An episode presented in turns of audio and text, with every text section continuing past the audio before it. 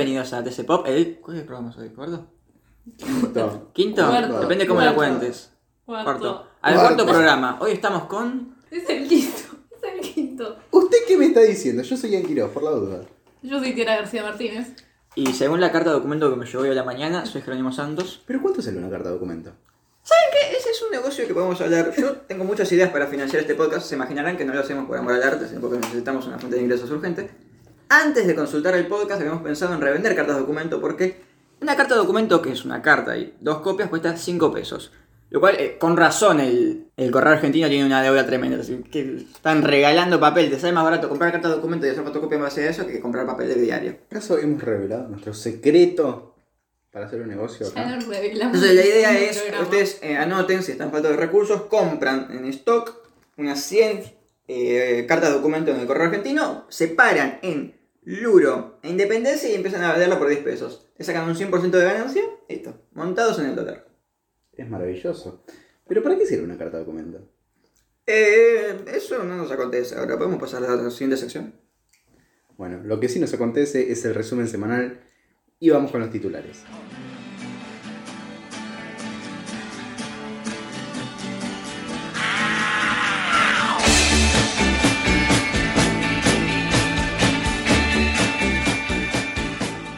Bueno, yendo a lo que verdaderamente nos interesa, titulares. Yendo a lo local tenemos. Montenegro le pidió la renuncia a cuatro funcionarios. A su vez, el concejal Carrancio expresó su ruptura con el bloque oficialista. No encuentran a Caputo, lo declaran en rebeldía y ordenan su captura. ¿Sabes a quién tampoco encuentran? En este tono de falopa descubren hibernadero de marihuana y detienen a un policía, su hermano y otro socio. Y, como último titular local, la provincia va a invertir más de 218 millones de pesos en obras para los barrios de Mar del Plata. Yendo a las nacionales, Carla Bisotti puso en duda las pasos y el gobierno salió a reflotar la idea de una prórroga. Vacunas libres, Argentina y Brasil bien posicionadas ante una eventual liberación de patentes. Sputnik una novedad que puede cambiar la campaña de vacunación argentina. La prohibición de Kicillof a la venta de test rápidos enfrenta a los farmacéuticos. La hojita. La provincia reglamentó la ley de góndolas. Bueno, y en mi ámbito de reinventarme constantemente, Hoy sí me vas a titular las noticias como si fueran de los redonditos de ricota. No, eh, más bien redacté un poema que acabo de escribir. Les leo, ustedes me dicen qué tal. Si sacan las patentes y Escocia es un país, tenlo bien presente y cántale a Madrid. Que Colombia es un lío, lo digo y no me río. ¿Cuánto he prometido? ¿Cuánto malentendido? Arte, Por favor. Se me va a escapar una lágrima de la emoción.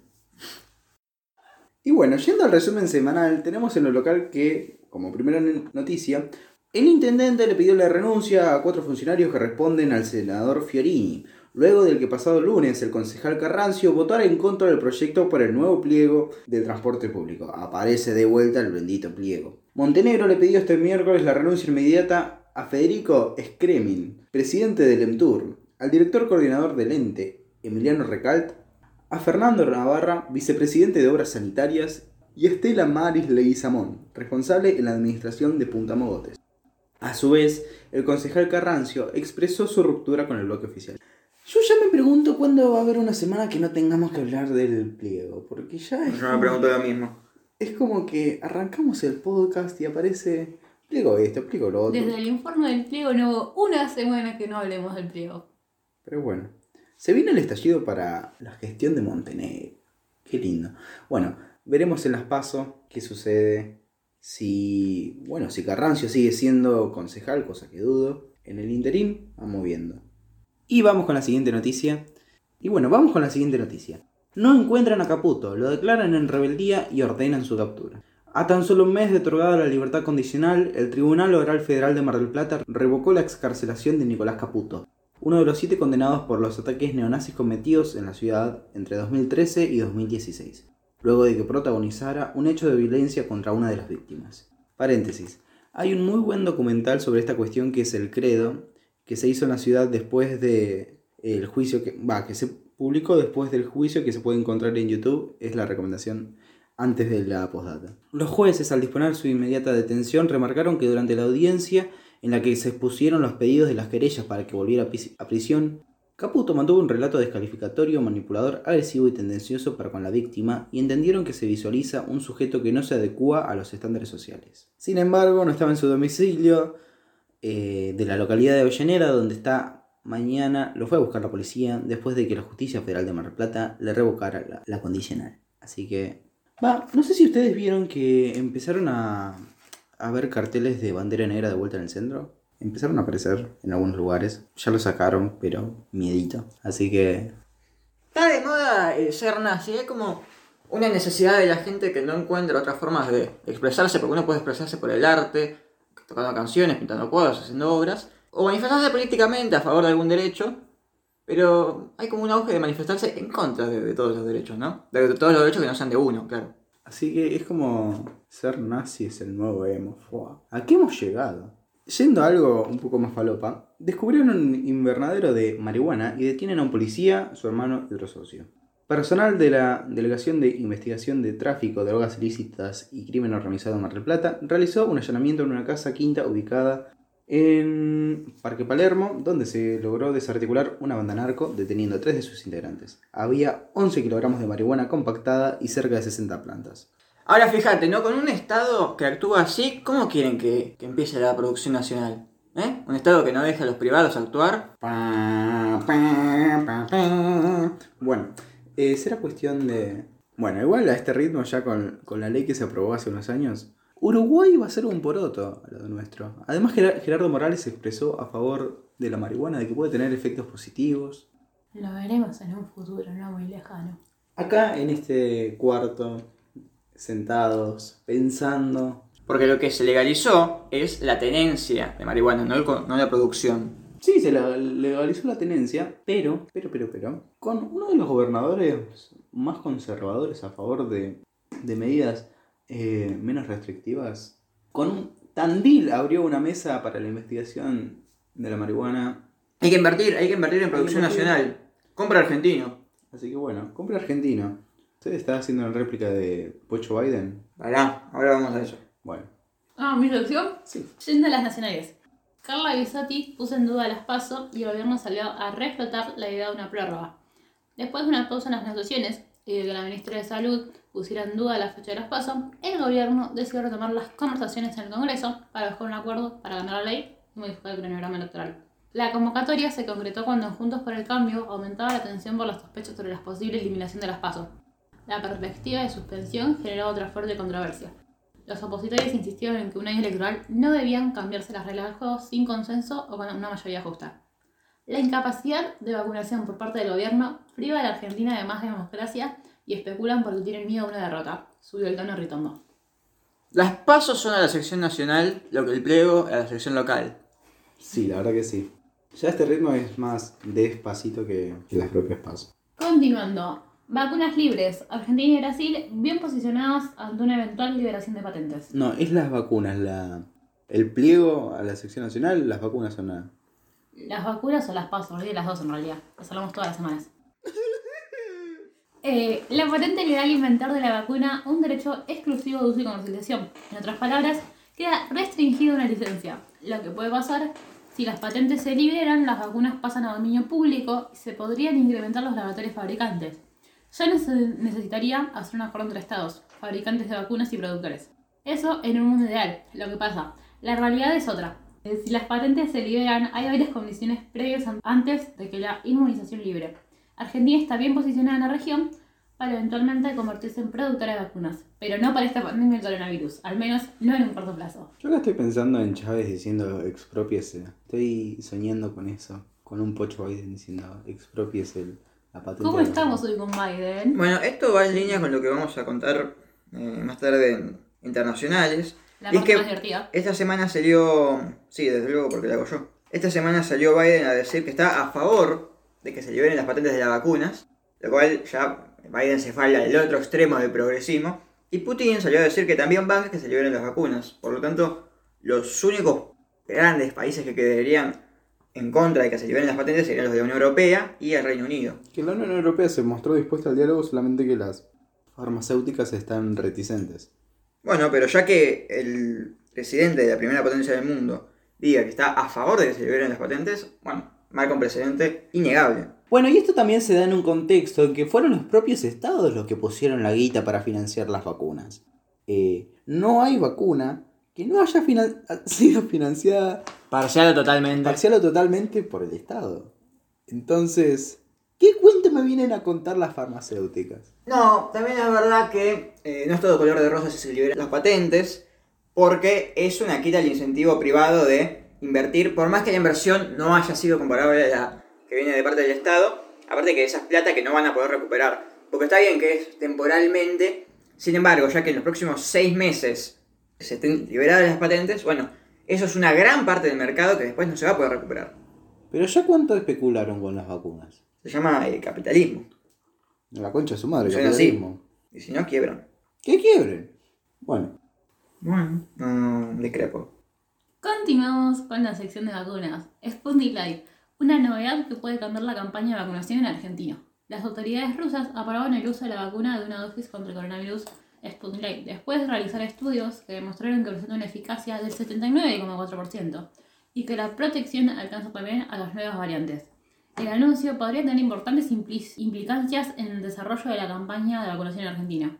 Como ya se sabe, la Sputnik Light consiste en el primer componente del Sputnik V y el cálculo del 79,4% de efectividad que se realizó sobre la base de datos de la población rusa que recibió solo una dosis como parte del programa de vacunación civil masiva y no se le aplicó una segunda inyección por diversos motivos. Perdón, pregunto de, de ignorante. ¿No estábamos dando ya solo una dosis? depende. Hay estudios del CONICET y del Ministerio de Salud de la provincia de Buenos Aires que se hicieron a partir de esta premisa, de ver si solamente con el primer componente se desarrollaba una inmunidad. Y se llegaron a números que la verdad son bastante similares. Si no me eh, equivoco, era del 81%. Entonces, se han hecho pruebas. En ese marco tiene sentido el estudio que el gobierno ruso nos vino a presentar y también las medidas que se van a tomar a partir de esto, ¿no? Ya que estaban hablando de una dosis, ¿sabían que en Santa Fe se equivocaron de vacuna? Eh, le tenían que dar la segunda dosis a cinco psicólogos. Tipo, le dieron la segunda dosis cuando debían dar la primera y al parecer uno se está por morir porque no tuvo un buen efecto. Y en la provincia de Buenos Aires, es decir, en el urbano, le dieron la primera dosis de la Sputnik y la segunda de la Sinopharm. Le erraron de vacunas y no se dieron cuenta que estaban en distintos idiomas. Como loco. La prohibición de Kicillof a la venta de test rápidos se enfrenta a los farmacéuticos. La provincia de Buenos Aires prohibió la venta libre en farmacias bonaerenses de los test rápidos de COVID-19 y recalcó, mediante un decreto, que son de uso profesional exclusivo y excluyente, por lo que deben utilizarse solo en laboratorios clínicos. En una resolución publicada en el boletín oficial, la administración de Axel Kicillof señaló entre los argumentos para prohibir su comercialización en las farmacias que, además de que el test debe hacerse en condiciones adecuadas para que el resultado sea correcto, está normado en los procedimientos sanitarios del coronavirus que cualquier resultado debe ser cargado en el CISA, Sistema Integrado de Información Sanitaria Argentina, por un profesional para el registro de la información sanitaria. Sí, porque además no tenés forma de garantizar que la persona que le da positivo se quede aislada o tenga algún tipo de tratamiento. Como todo a pura voluntad. Aunque igual es una muy buena idea, eh, no es útil para administrar una pandemia. Y como última noticia, la provincia reglamentó la ley de góndolas. A través del decreto publicado en el boletín oficial del día de jueves, el ejecutivo de Axel Kicillof aprobó la reglamentación de la ley número 15.199, sancionada por la legislatura bonaerense en octubre del año pasado. La norma que adhiere a la ley nacional 20 27.545, denominada Ley de Góndolas, tiene por objetivo central garantizar que los productos regionales y de pequeñas empresas tengan acceso a los grandes comercios y que el precio de los productos alimenticios, bebidas, de higiene y limpieza del hogar sea transparente y competitivo en beneficio de los consumidores. Bueno, pasamos al primer tema de la agenda internacional, que es un poco lo que venimos charlando antes, la cuestión de las vacunas. Vamos a remontarnos al inicio de la cuestión. Los laboratorios que produjeron vacunas tienen las patentes, es decir, que solamente ellos pueden lucrar usando y vendiendo esas vacunas. ¿Estamos? Aclaremos, Estamos. no es una chapa con un No, no es una chapa, es algo que se registra en Creative Commons. una Más cultura- complejo. Más complejo, sí. Muy bien. Lo que propusieron varios países es que se liberen esas patentes, es decir, que todos puedan hacer uso de la información de cómo fabricar esas vacunas para así terminar con esta pandemia lo más rápido posible. ¿sí? Esta propuesta fue elevada por Sudáfrica y la India y hasta ahora se venía debatiendo y era como una propuesta que no tenía muchas chances de proliferar. Esta semana, Juan Domingo Biden dijo, además de su discurso de inauguración por los del Estado de la Unión, que fue muy progresista y hacía mucho énfasis en políticas keynesianas de proteger la economía nacional, comprar americano y una gran inversión en obra pública, dijo también que estaba a favor de liberar las patentes para terminar más rápido con la situación de la pandemia. Esto cambia bastante el escenario global porque se suponía que el principal opositor al liberar las vacunas iban a ser los Estados Unidos. Si Estados Unidos está a favor, Rusia está a favor y China está a favor, los que quedarían en contra son la Unión Europea, que no toda, porque países como España están a favor de que se liberen las patentes, y eso plantea entonces la posibilidad de negociar cómo organizar para que se liberen las patentes, por lo menos por un plazo de seis meses, hasta tener un gran porcentaje de la población mundial vacunada y de esa forma evitar que proliferen cepas nuevas que sean mucho más contagiosas y de, contra las cuales las vacunas no sean tan efectivas como con las cepas actuales. Igual en los países que no están desarrollados, ¿hay posibilidades de producir más vacunas? No en todos, pero por ejemplo, en Argentina, que tiene la capacidad de producir vacunas, es ridículo, producimos 8 millones de vacunas por mes y las tenemos que exportar a México porque tenemos un convenio con AstraZeneca para que se envasen allá y entonces vuelvan y de acá las distribuyamos. Todo un quilombo. Si se liberaran las patentes, sería mucho más fácil porque la producción estaría descentralizada y de esa forma sería mucho más fácil acabar con el problema. Además de que muchos países tienen en mayor o menor medida cierta capacidad de fabricar vacunas y de esa forma todo, todo ayuda. Y aquellos países que no puedan comprar o costearse las patentes, sí podrían costearse la producción de las vacunas. Reino Unido, muy bien. En el Reino Unido hubo unas elecciones de medio término. God save our Sí. gracious. La situación política del Reino Unido es históricamente un país bipartidista, es decir, que tenés los conservadores por un lado y los laboristas, que serían como los socialdemócratas, por el otro. Muy bien, a los socialdemócratas les dieron, no me acuerdo cuál es el, el término, creo que el término científico es una reverenda patada en el orto en las elecciones de 2017 Puede ser. y perdieron por 15 puntos contra los conservadores, afano total. Bien. Recordemos que fue la derrota más grande que tuvo el Partido Laborista en su historia. No, porque ahora tiene esta derrota. El Partido Laborista perdió distritos que en toda su historia registrada habían votado a los laboristas. Es decir, que es la primera derrota de los laboristas en sus Es como que el peronismo pierda en la matanza. O sea, el Partido Laborista va en picado feo, pinchó los laboristas. Bueno, esto lo vemos a escala nacional. Ahora, el ojo de estas elecciones estaba puesto en Escocia, que es uno de los reinos constituyentes del Reino Unido, porque el Partido Independentista Escocés se ponía en juego su continuidad en el mandato. Todavía no están los resultados a la hora que estamos grabando esto. Jerónimo de Futura seguramente haga una aclaración diciendo cómo salieron las elecciones. Pero todo pronostica que lo más posible es que consigan una mayoría en el Parlamento escocés y por lo tanto puedan conformar el gobierno en Escocia. Recorde- Entonces, recordemos también que se hizo un nuevo partido, ALBA, eh, cosa de poder abrir la oferta independentista en el país y poder traer a los sectores más conservadores que se estaban yendo al Partido Conservador de vuelta al independentismo. Y es que el ámbito independentista en Escocia es muy fuerte. En 2014, que tuvieron el último referéndum, el independentismo perdió por una cuestión de 10 puntos, creo. O sea que Mm. hablamos de un 45% de la población mínimo está a favor de la independencia del Reino de Escocia y del Reino Unido. Ahora, los términos de ese referéndum en 2014 era que el Reino Unido se iba a quedar en la Unión Europea. El referéndum del 2015, que fue para ver si el Reino Unido se quedaba en la Unión Europea, toda Escocia votó a favor de quedarse, de permanecer en la Unión Europea. Entonces, se abre la cuestión, si el Reino Unido se va de Europa, y parece que ya está sellado su destino, ¿Escocia se queda? Lo que dicen los independentistas es, si Londres se va, nosotros nos quedamos. Yo estoy a favor, ¿eh? De que se queden. Que se queden en la Unión Europea. Sí, sí. Y es que sí, si no sería seguir a la manada. Ahora, eso sí, no es todo mala noticia para los laboristas. En Londres, los laboristas ganarían de nuevo con el candidato laboral eh, Sadiq Khan, que es un candidato musulmán que tendría fuerte arrengo en el Gran Londres. Así que bueno, tan, está mal, pero no está tan No mal, diría. Guido Kafka. Igualmente, en, en Londres hay un panorama que no es tan complejo, pero que aún así es bastante interesante de ver porque si nos ponemos a ver a dónde van los votos eh, laboristas, si no van a los propios laboristas, es al Partido Verde, que tiene cierto peso en la capital británica y también lo que podemos ver es que si bien no van a necesitar de votos para alcanzar la mayoría y poder imponer a- al alcalde en, en Londres, Aún así, en el, en el Consejo de Londres Tal vez se necesiten acuerdos con este bloque justamente para poder avanzar en reformas más interesantes.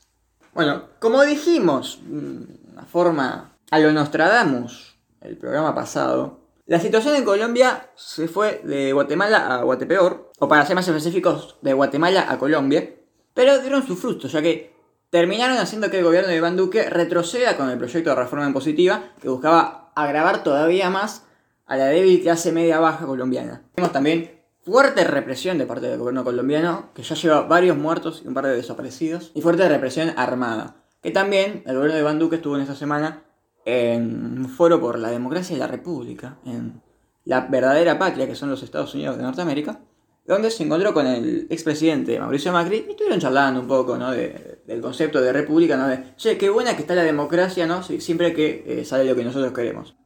Y para terminar, vamos a nombrar una cuestión.